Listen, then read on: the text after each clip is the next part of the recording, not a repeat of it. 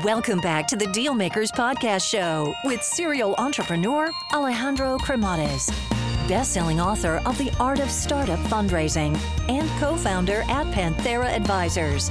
In this podcast, we ask our guests about their successful acquisitions and financing rounds. Hey guys, so just a quick overview here on Panthera Advisors as I think it might be of value to you. So, Panthera Advisors exists in order to help founders that are in the process of raising capital or get their company acquired. I actually started the company out of incredible frustration because during my entrepreneurial journey, which involved building, financing, scaling, and exiting companies, I could not find a resource that was founder friendly and I could not get the type of support that I was seeking. So as a result, I made a ton of mistakes along the way. So if you're looking to raise capital or you are looking to get your company acquired or just need some sound financial planning and you're looking to get the best possible outcome in the shortest period of time, feel free to learn more by visiting us at pantheraadvisors.com or just reach out directly and shoot me a note at alejandro at pantheraadvisors.com. Alrighty, hello everyone, and welcome to the Deal Maker Show. So very excited about our guest today. You know, very much the international, you know, type of approach, global approach, you know, that he has taken, and I think that we're going to be learning a lot about building, scaling, expansion, raising, pivoting, you name it. So I guess without further ado, let's welcome our guest today, Amir Barsoum. Welcome to the show. Hello, Alejandro. Uh, thank you very much for having me today. So, originally born and raised there in Cairo to a family of pharmacists. So, how was life growing up? it was very. It was. It was seeing entrepreneurship um, in uh, in uh, in from its starting point. Uh, you know, born born to father was putting twelve to fourteen hours a day trying to build uh, his uh, his small business from scratch.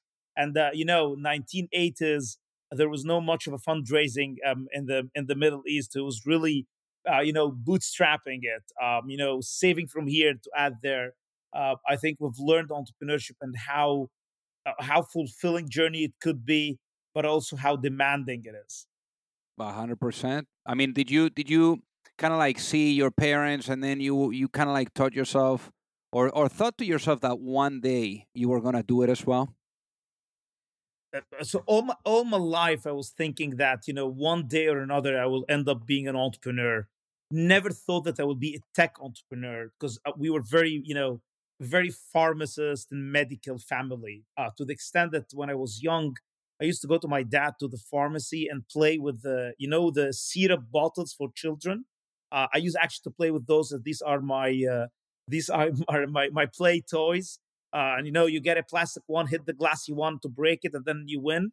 Um, uh, that's how it was. Uh, that's how it was in in in my childhood. So I thought that one day I'm gonna be running this uh, this pharmacy chain and uh, and take it to the next step. Uh, but never thought that I would be a tech entrepreneur. More thinking of the innovation, the new market pains versus uh, growing a traditional business. I think the all merge together to almost the same set of your daily tasks but uh, but i would say not uh, n- they don't start in the in the same point uh, or the same starting uh, the starting line. Yeah and in, i mean in your case you did definitely follow your your your parents footsteps because you studied pharmacy but then literally you know like coming out of your studies you actually you know did your master's too but then you started your first startup. So what was that first startup that you did back then so when I when I when I did pharmacy, um, um, I the, the the path was either to go work into the traditional retail stores line or to go work into into a pharma company, and um, and I was very I, I I wasn't necessarily excited by any of these paths. So I decided to to do something uh, differently, and I built uh, a distribution parapharmaceutical business. So every single thing that you can sell in a pharmacy in the OTC side, not in the prescription side.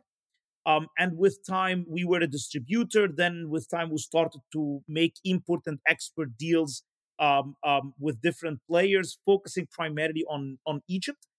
And it, it, it uh, we took the company from first, you know, just started it, and I I sold it when we were around 120 employees uh, distributing in almost all the cities of of, of Egypt. Uh, I exited it uh, three years after, but again, I wasn't expert, so I haven't made real money out of this. But but I think uh, the learning was uh, was uh, was amazing and immense, especially for somebody who was 21 years old, just out of college, trying to make a deal with you know the Carrefour of the world, the the big big um, markets of the world, and I think that was uh, that was an incredible um, incredible piece. Got it. I mean, in your case, I mean, obviously, you exited here to investors as opposed to exiting to another company. I mean, why exiting to other investors? So they were at that time. There was uh, that was the the disturbance and the and the disruption that's happening in Iraq in the Middle East. So some of the uh, of of prominent people there started to choose countries to move from, uh, and they actually moved to Egypt, and that's when I made the exit. So actually, uh, it was an individual um, investor who's trying to establish presence in Egypt. He came in as a as a as a as an investor and kind of a partner, and then after six months, he, uh, he decided to buy it all, and I was happy to to take it to the next step. The the dream in my head was I want to apply and go work for a multinational company to learn how the multinational companies work, uh, and it was very very interesting. I I took my I, you know 24 years old kid. I I built my resume. It was an an amazing one. I think I thought that was an amazing one. You know, with the achievement that I've done with this company, uh, and I started to go applying to different uh, multinational companies, especially the pharma ones. And every single one of them told me, "You are a burnt case. You, we, we it's not going to work. Uh, you're uh, again, you're advanced to become an entry level, and you never worked in multinationals. You're not good enough to uh, to be uh, in a managerial level. So we're sorry, it's not going to work." And it, it took me six months with that until in just one day, as a, as, a, as surprising as it gets, I got two offers, uh, one from McKinsey uh, and one from from L'Oreal, and uh, and I decided to jump on on the McKinsey one. That's amazing. And I mean, you did a little bit of the management consulting, but that definitely got you right after that into AstraZeneca, which was the most immediate step, you know, prior to starting your your latest baby. I mean, the rocket ship that you're in. So, so tell us about you know like that experience, you know, being you know there at AstraZeneca, and more importantly, you know, like that incubation process of the idea that would eventually you know become you know your next company. So if, if if you don't mind, I also want to shed some light on the McKinsey process, project because that was that was the first time I get to be more exposed at the global scale, uh, and also a different way of thinking. I think that has shaped me. I think it was one of the best uh, the best schools I have I have been into. Very honestly, um, and um, I started to look at things from very different perspectives. Started to work in in Morocco, in Algeria, Saudi Arabia, UK, uh, Switzerland, Belgium. Uh, so you start to see the world from very different angles and and different perspective. Um, and uh, and it was amazing time. Uh, but uh, but we um, and and then I when I moved to to AstraZeneca, I had a I had a kind of an ultimatum from my wife. Uh, when we got our first baby, she told me, "Forget it. It's uh, it's either me or or McKinsey." And lucky me, I've chosen my wife. So, and we and I uh, I took a, I took a job offer from AstraZeneca uh, where um, it was you, you, go back to the to the real uh, corporate world in in a in a in a in a big in a big role for at, at that age where I was reading strategy um, um, and business development, you know, including M and A's activities, portfolio management, uh, and so on for for almost forty eight countries distributed in different in different parts of the of the region. Uh, but uh, but in that time, it was so obvious to me how all pharma companies have been doing exactly the same uh, uh, way of go to market as it used to be 100 years ago. You have the medical representatives that they go visit the doctor physically, they knock the door, waiting time, and you manage the waiting time. And I was like, if a company that managed to put in the palms of the doctor an application, and then we go and sell these to the pharma companies, we're going to save tons of money. We're going to create massive efficiencies in the system. And this company would be, uh, you know, the coming unicorn. And I was so carried about this idea. And I felt this is this is a, an actually global thing. This could could be everywhere in the world. I have seen this problem in in AstraZeneca in London, as much I've seen it in Germany. I've, I've much I've seen it in South Africa and um, and uh, and Egypt and Saudi Arabia. And I say Egypt is a fantastic starting point because of uh, the the availability of tech talent. I know the market inside out, and and it, it's it, we could do a lot of trials and errors, and if it works, we scale it. Um, and then uh, I decided to to jump the ship. Um, I remember the day when um, uh, when I told my dad I'm, I'm going to raise a million dollar. I have a friend from McKinsey who went to have his own venture capital. Uh, he's a he's he's a key component of the success of Vezeeta. This investor named Ziad Mukhtar. Um, and I'm and I'm leaving, and and my dad was like, "Are you nuts?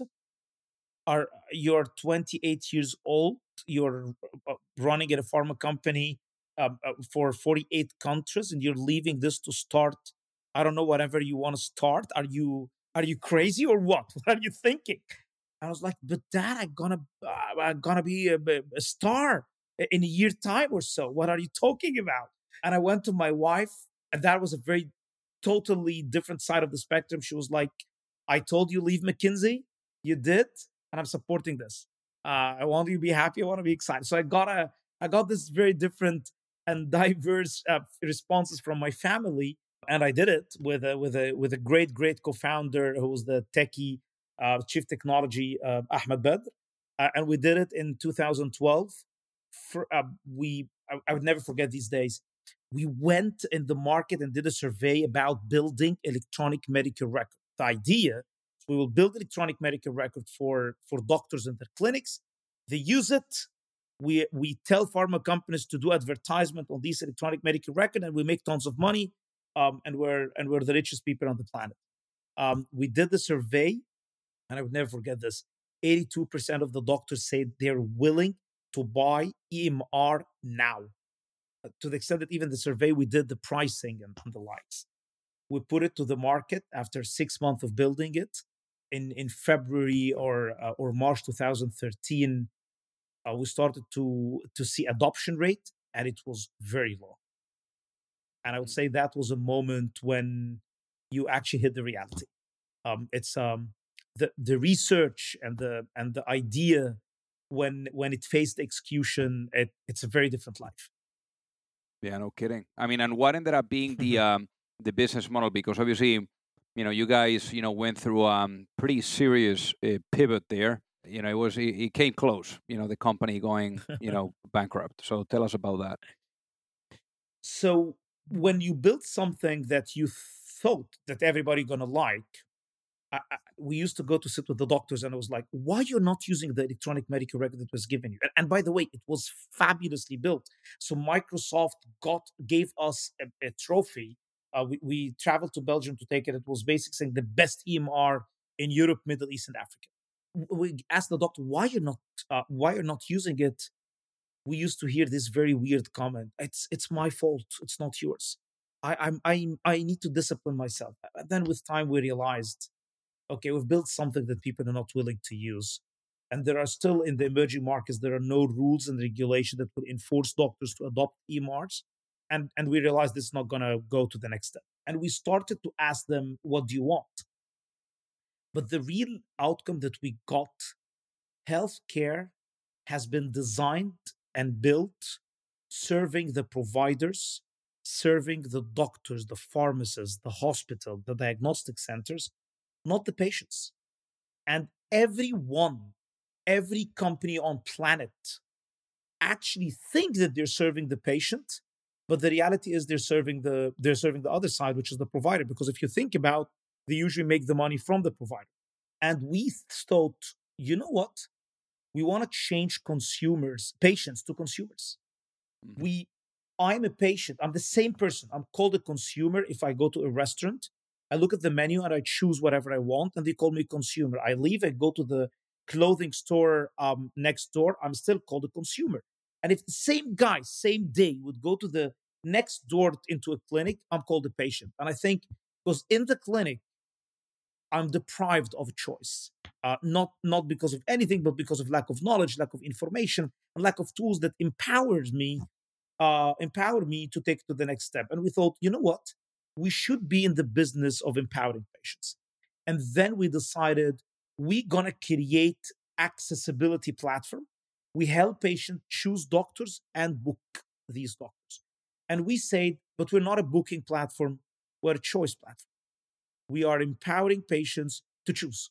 So, you know, very big on rating and reviews, co-pays, availability, what they do, what they don't do, backgrounds of these doctors. So it was very big in our heads. And if you think about it, doctors being rated and reviewed to, and I think this is one of the handful of platforms at the global scale that you will go on the website and you will see negative reviews on the doctors as much as you'll see positive reviews. And I, I remember that was quite problematic in 2013 to tell a doctor that somebody would give you negative reviews. They were they were offended. Um, and uh, but with time, with very strong insistence on on this model, it picked up amazingly well because patients started to use it to to choose their doctors. So in reality, we despite we could be classified as a booking platform, but we are way bigger as we are the search platform. We have replaced your friend that you give him a call to ask about a doctor. We have replaced your mom and dad to ask them about who is the best, uh, um, you know, dentist around.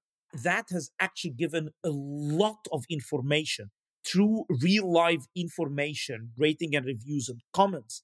It's like a curated, uh, curated information by other uh, uh providers, uh, by other patients about the providers and about the experience.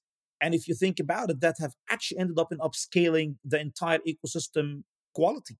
Waiting time in the market was at a range of 90 to 100 minutes, and it's time to keep going down because they see the waiting time in the clinic and they don't want to wait in these clinics that has this crazy waiting time that has ended up actually providers go back and say we will use the practice management.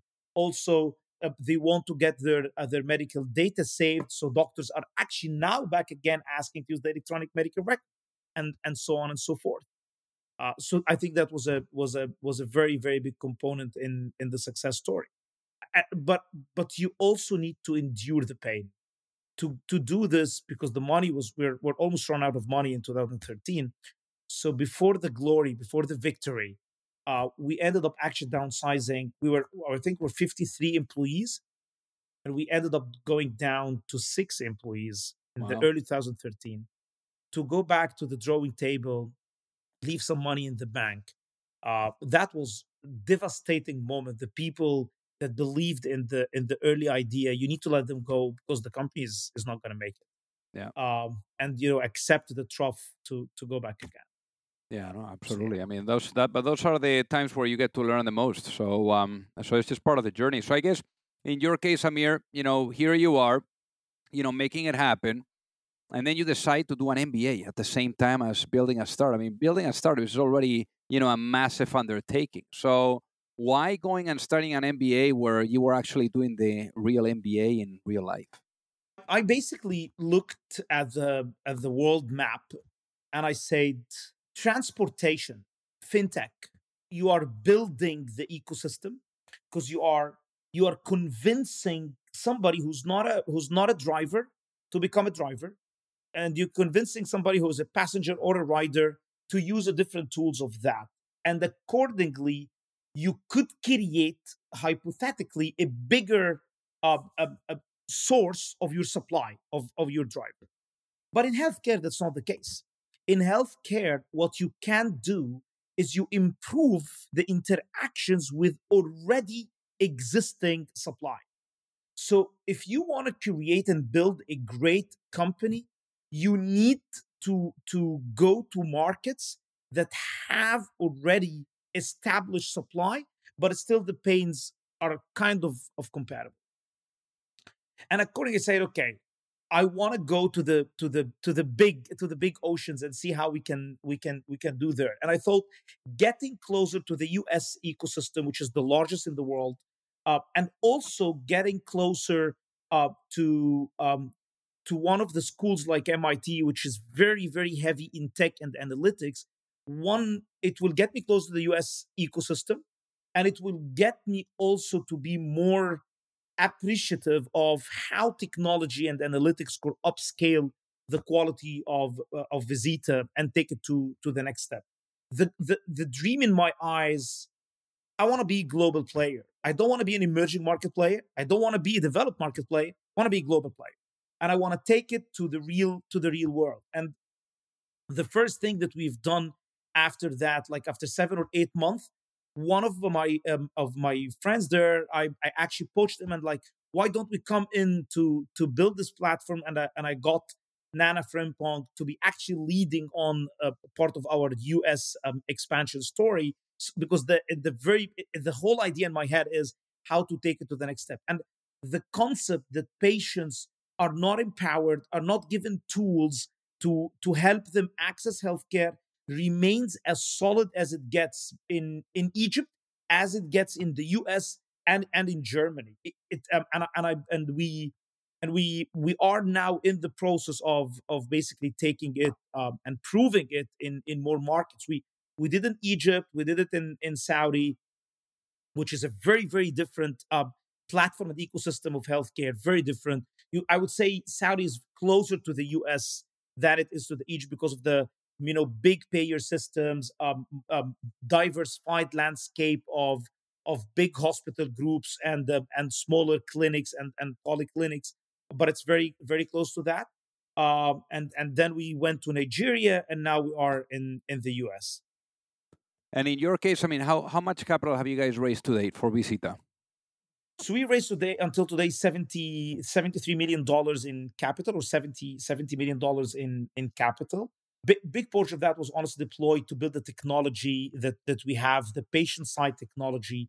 We are also an, a big, we're pretty big on online pharmacy. So uh, also the online pharmacy and the clinic side of, of the tech. So always think of we are the triangle of these three pieces the patient accessibility and medical data uh, from one end, pharmacy side and, and doctor side. Um, and we also big big part of the capital is used to to build the team and the expansion from from one market to to another. Most of the capital have been raised from investors in in the Middle East, but we also have got Endeavor Catalyst um, uh, from from the US, uh, which is which is part of the Endeavor Entrepreneur Network. One of the best things that uh, that honestly any entrepreneur in the world should do and and should join. Uh, we also have Vostok New Ventures, um, a great um, a great venture capital firm and private equity firm uh, based out of Sweden, and and definitely Gulf Capital from the Middle East here, a, a, a big player uh, um, STV from Saudi, um, uh, Silicon Badia. They're also between Jordan and the U.S. Uh, and, and in your case, it's amazing. You know all these investors that you've gotten. Uh, but but more more more impressive is you know the way that you guys have thought about expansion. Uh, you know, going from Cairo to Saudi, from Saudi to the U.S., uh, and just you know having that global mindset there's probably a lot of entrepreneurs that right now are watching and listening and they're thinking about also you know hey you know like how would it look like you know if i was to go global or if i was to go to other territories what have you learned about expansion that they, that you think you know could be useful for the people that are listening first of all eh, if you are a middle east company and you go and tell somebody that you're going to go and operate in, in, in the us they're most probably going to tell you you're crazy. Forget about it. Uh, and that's what happened definitely. So we we start we are in the process of starting it smaller uh, uh, until you make sure that it's working and then you start going big. So i would always believe that in every country you go to spend the first Uh, i would say three to six months it depends on how fast you are and how lucky you are to reiterate your product market fit think about the, the key need in the market and so the, the, the product market fit and who are the key players or the key team members that you will get on board to make it happen. Because you could be the smartest person in the world but you're not the one that's going to make it happen.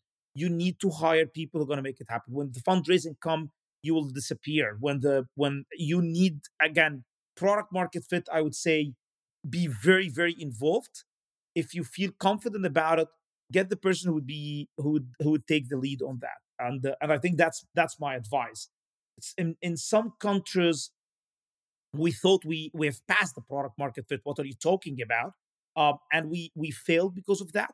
So I I would always spend personally significant time at the beginning of each country expansion, especially if the country is large in size, um, and take it from there.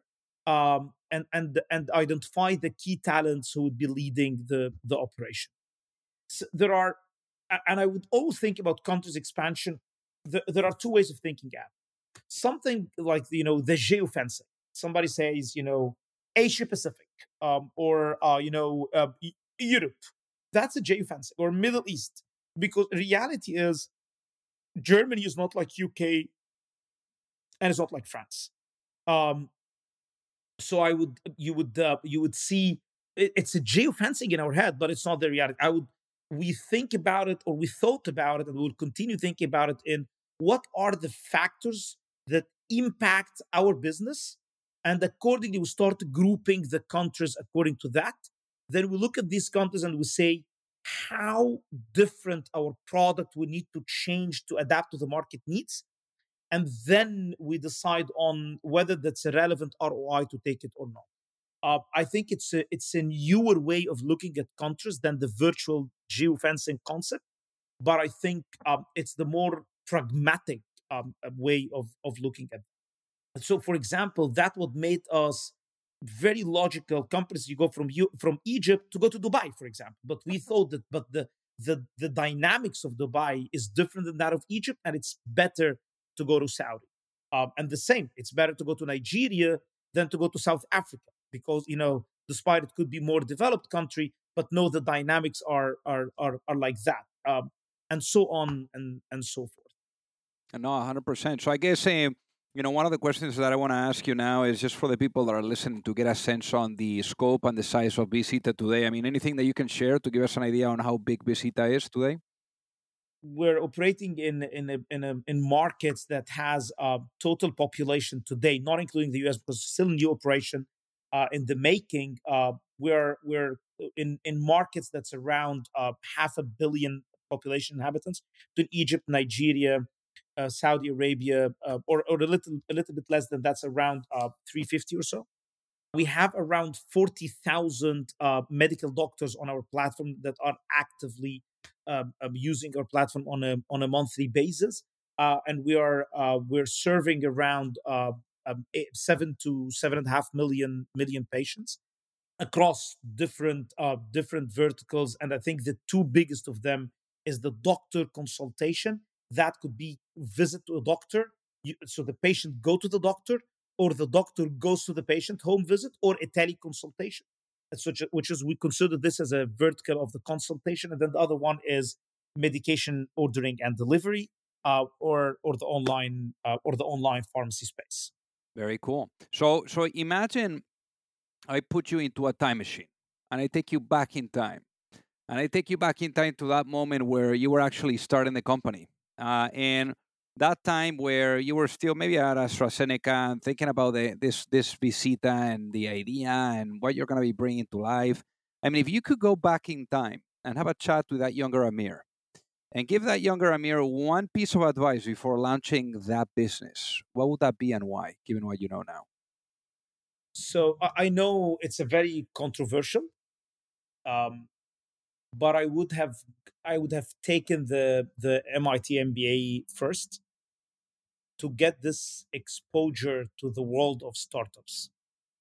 One thing that I realized startup is an industry. It's an industry on its own. Uh, building uh, a tech company, it's an it's an it's an industry that is that's very different. Uh, and exposed being exposed to this industry is a big thing. And the, the and the second advice would be take more time to understand the product market fit and take and and put the product in the market earlier to test um, the monetization and then uh, start raising money and scaling and then um, because if you if you know that it's working um, i think you will uh, you will find very different type of investors coming on board very different excitement level very different valuations very different control over your company uh, and very different team to build at that at that time so I, I, I would say this. Um, these are the two two things. And and I think education, whether it's formal or informal, it doesn't matter much, but get very strong exposure and understanding and educational based uh, information. Uh, it changes uh, how you look at uh, at the startup world. I'm not talking about the traditional um, by the book education only, but I'm talking about how startups work, how startups fail.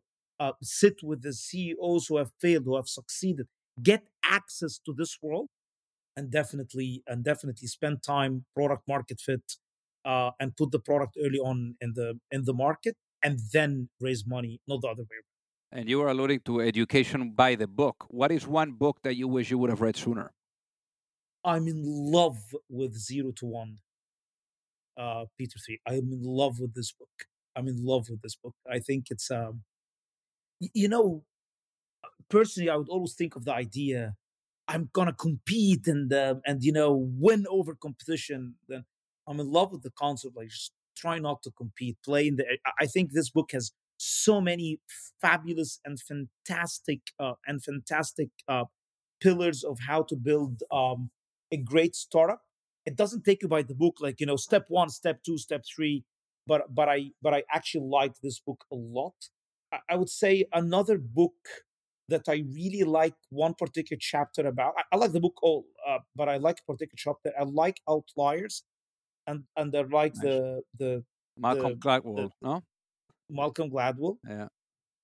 Uh, and I like uh, I like the the ten thousand rules, um, and the and that you will never be an expert unless you are you keep doing this to the to the moment when you are so bored and you still continue doing it and then you just you're going to find yourself the expert i think this is i think this has changed the way i look at at myself and what i'm supposed to do and it made me because i always think you know i get bored easily and i should move from one step to another but the reality is you you are only excelling when you accept that being bored doesn't mean that it's the end of your practice. You keep on practicing again and again and again and again. Uh, so I, I, I, think it's a it's a very good one. Amazing. So Amir, for the people that are listening, what is the best way for them to reach out and say hi? I think uh, use my LinkedIn. You'll find me there, Amir Barsoum. I'm very active on on, on messaging. Uh, send to my email. I'm uh, uh also uh, and and and on Twitter. I'm, I'm quite responsive on these channels. My email is amir.barsoum at vezeeta.com and, uh, and definitely my LinkedIn, Amir Barsoum. Uh, Vezeeta is V E Z E E T A, and you, going to find me in all of these platforms. Amazing. Well, Amir, thank you so much for being on the Deal Maker Show today. Thank you, Alejandro, for having me. I truly enjoy the conversations and the questions. If you like the show, make sure that you hit that subscribe button. If you could leave a review as well, that would be fantastic. And if you got any value, either from this episode or from the show itself, share it with a friend. Perhaps they also appreciate it. So also remember that if you need any help, whether it is with your fundraising efforts or with selling your business, you can reach me at alejandro at pantheraadvisors.com. You've reached the end of another episode of the Dealmakers Podcast. For free resources and materials, head over to alejandrocremades.com. Thank you for listening and see you at the next episode.